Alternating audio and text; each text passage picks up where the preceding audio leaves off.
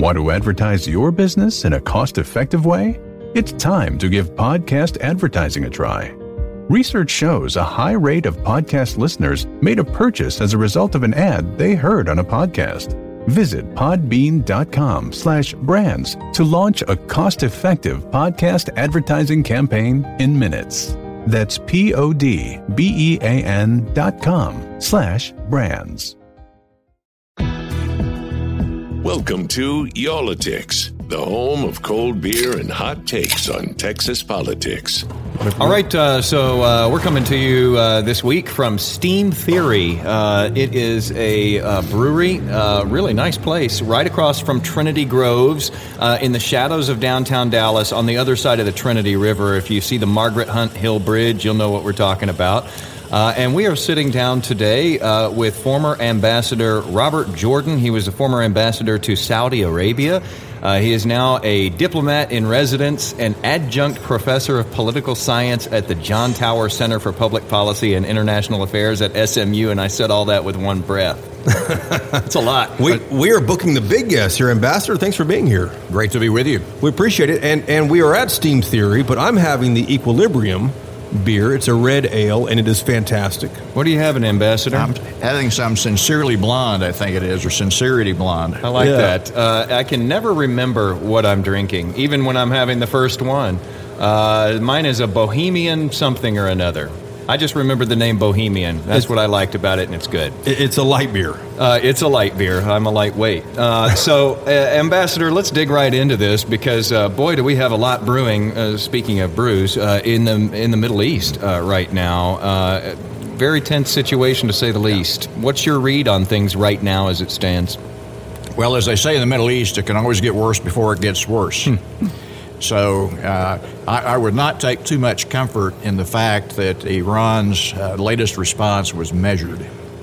Uh, this may be the last time we see an official attack from the government of Iran, but they have so many proxies around the world, some of whom are not necessarily governed day to day by uh, uh, Tehran but will take uh, as an affront not only the killing of Soleimani, but also the killing of the Iraqi uh, militia leader.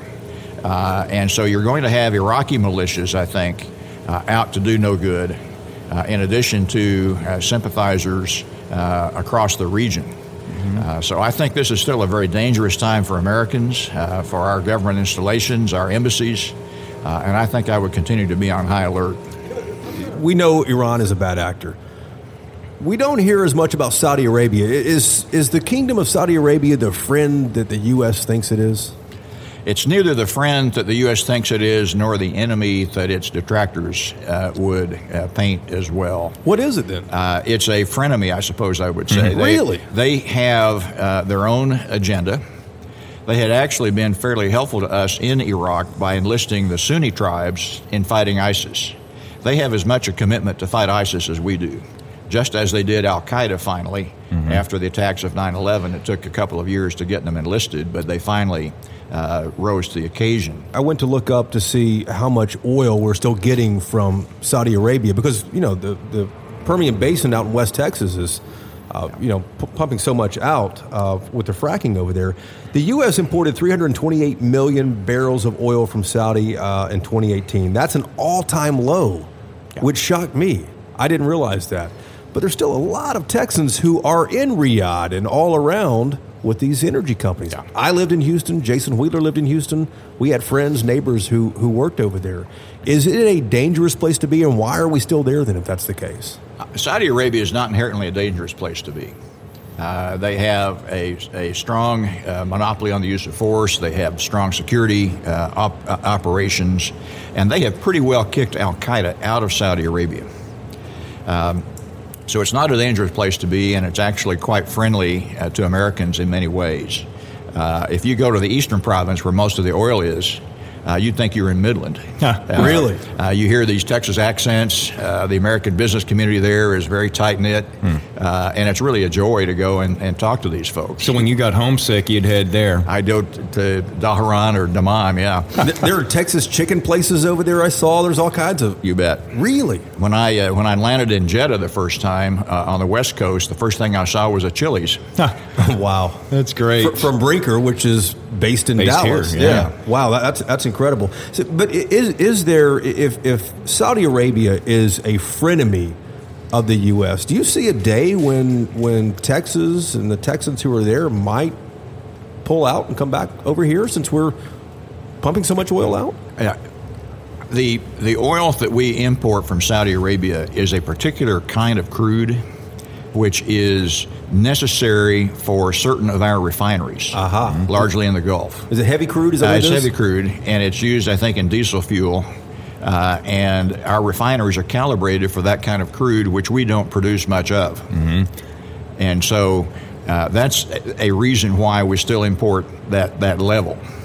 Uh, over time, my guess is uh, we'll either find ways to diminish that import or not. But an important point here is even if we never import another drop of Saudi crude, Saudi Arabia is very important to the United States. They're important for galvanizing the Sunni Muslim community around the world, frankly. Uh, they're important as a crossroads uh, geopolitically. They're important. You can't fly over Saudi Arabia in a military plane without having an overflight clearance. And during the time after 9 11, we were flying several thousand sorties a day out of Saudi Arabia. Each one needed a clearance. So they also are extremely important in fighting terrorism. They are really committed to fighting ISIS and Al Qaeda.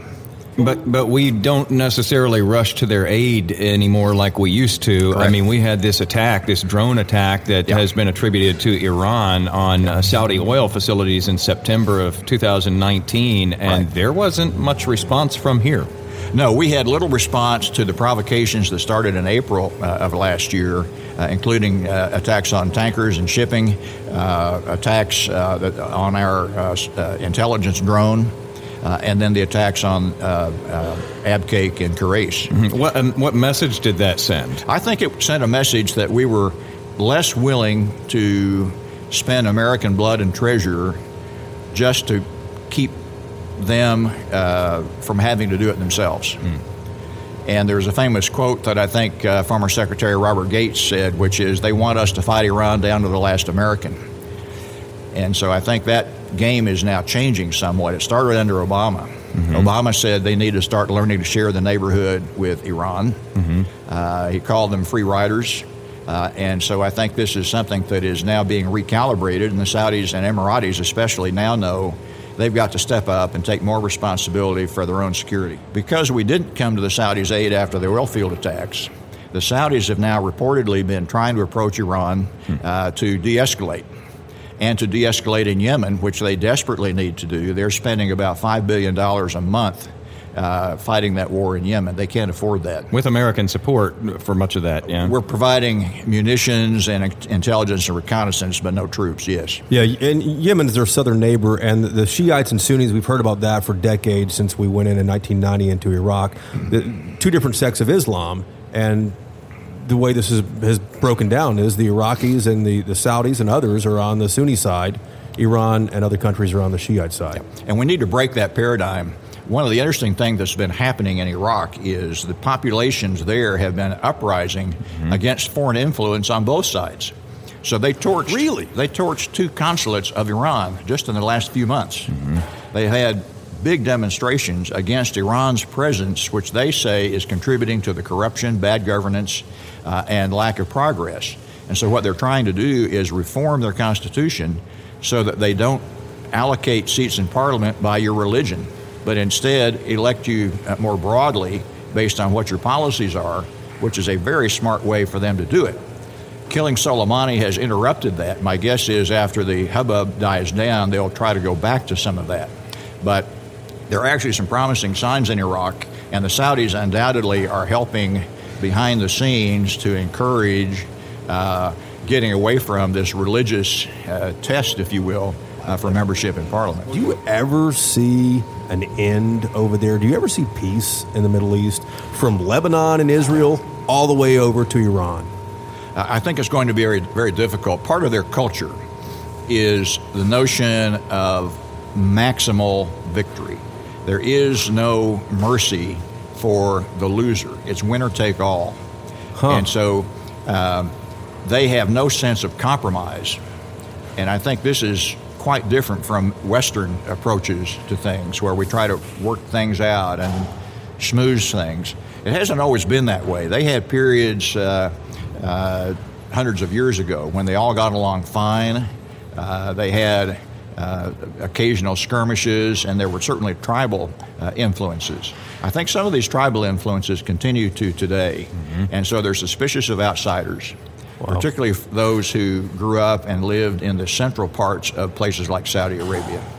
The people who lived on the coast were more like the people in San Francisco or Boston, where they traded with mm-hmm. outsiders. Mm-hmm. And so they were more open to it. But the people in the center of the country uh, were very hostile to outsiders. And I think that theme continues a bit today. So it's about crushing your enemy completely and 100% victory. So, right. how does that inform how we should be responding to Iran right now? Well, I think uh, uh, I think President Trump has actually looked at that to some degree, and I think he is saying that they respect force, uh, they respect uh, perhaps brutal force in some cases. That's maybe satisfying on the short term, but the question is, is that useful uh, in the long term? And my view is that what we've got to do is show Iran how it's in their own best interest to get out from under these sanctions, become part of the family of nations. As President Trump said, they have a magnificent society going back 4,000 years. Mm-hmm. They actually have about the best human capital uh, in the Middle East. They're well educated, they have a work ethic, and they have been struggling mightily over the last uh, 10 years uh, under sanctions and under the very difficult situations they have. And if they came out from under these sanctions, they would compete the socks off the Saudis, I think. But and that's what bothers the Saudis, isn't it? Yeah, absolutely. The competition. I think they see the, the economic competition as a major threat to their hegemony in the region. See, that's what that's what you don't hear very often is is how educated, how, how you know you hear about the military might and the religious leaders who are in charge of Iran, but you don't hear about the culture and the society very often. And the, the Saudis are trying to counter this themselves by developing their education. This new crown prince, who I have great problems with, but one thing he's doing is trying to diversify the economy and bring them into the 21st century. There is always going to be this major rivalry between Saudi Arabia and Iran. So can there be peace even if you know Iran changes its behavior, it gets out from underneath sanctions? Uh, Uh, because there's still going to be this economic rivalry between these two that just yeah. it doesn't abate. I think they'll probably see at some point that even though they have an economic rivalry, a shooting war is not in anyone's best interest, and so they'll have what I would call a cold peace.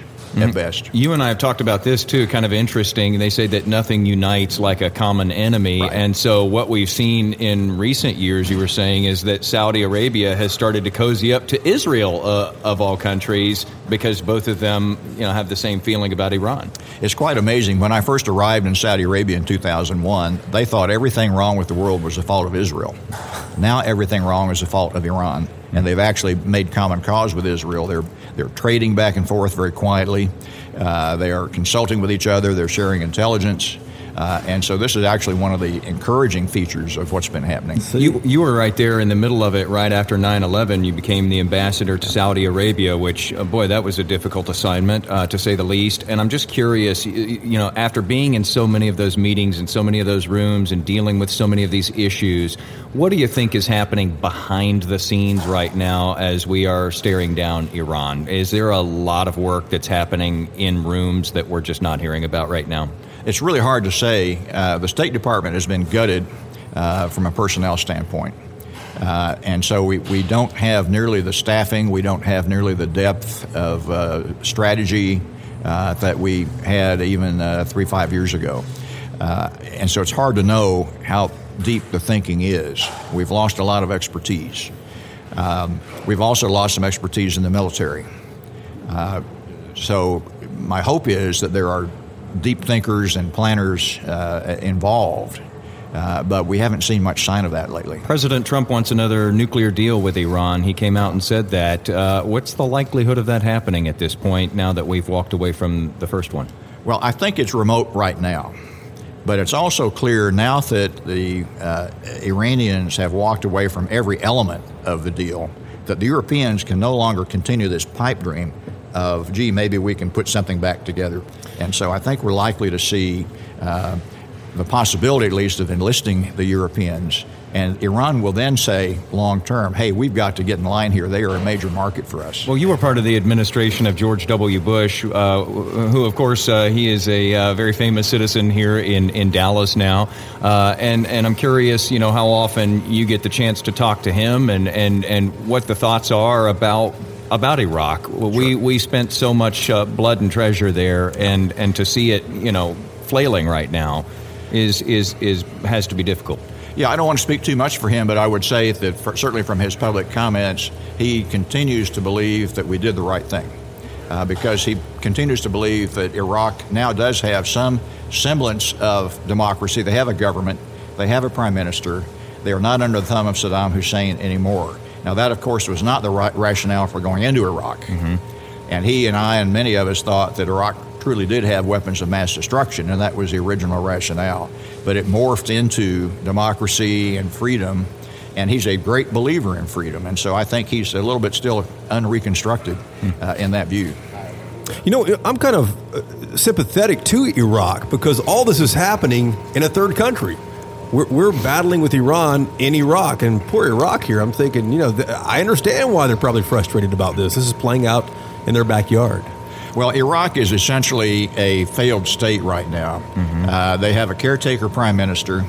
Uh, they have a completely split parliament. Uh, and by the way, the parliament that voted uh, to expel U.S. troops was only the Shiite members of that parliament. Mm. The Sunnis and the Kurds boycotted that meeting. Uh-huh. and so there's still rampant division within the country.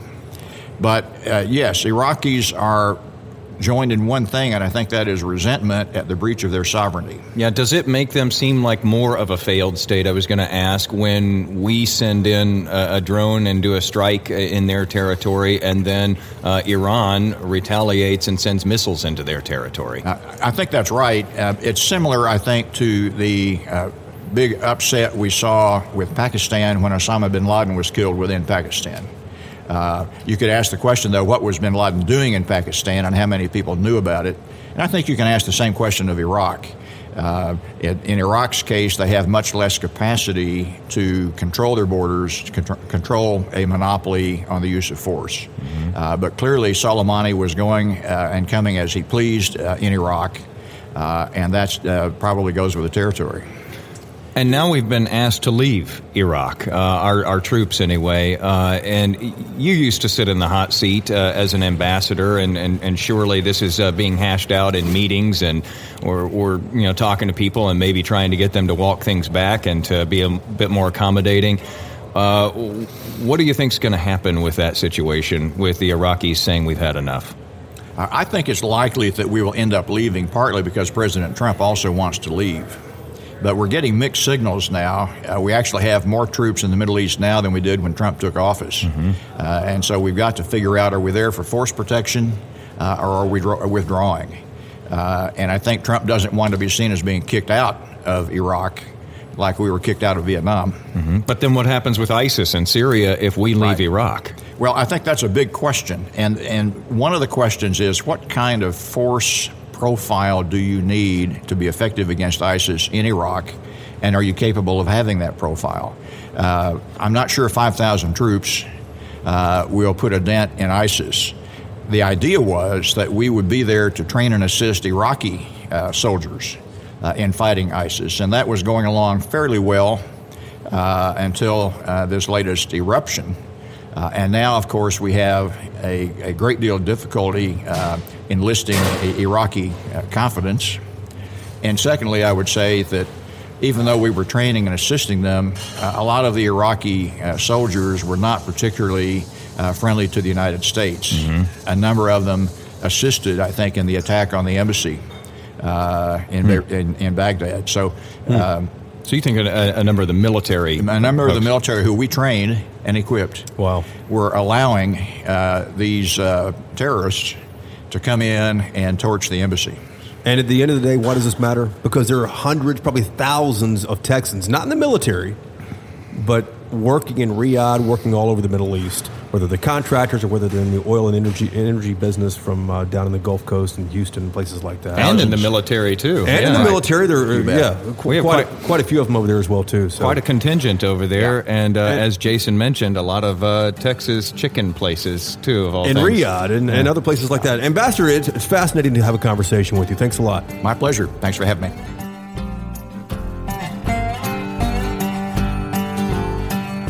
Right, that was Robert Jordan. He is a fascinating guy. He's former U.S. ambassador to Saudi Arabia, and he was there right after 9/11. That's that's a lot of street cred. Oh, I I can't imagine the stress of that job at the time. And you say former ambassador, but he can talk for days about this stuff. He clearly never really left the job behind. He's still just as plugged in now, I think, as he might have been back then. Yeah, absolutely.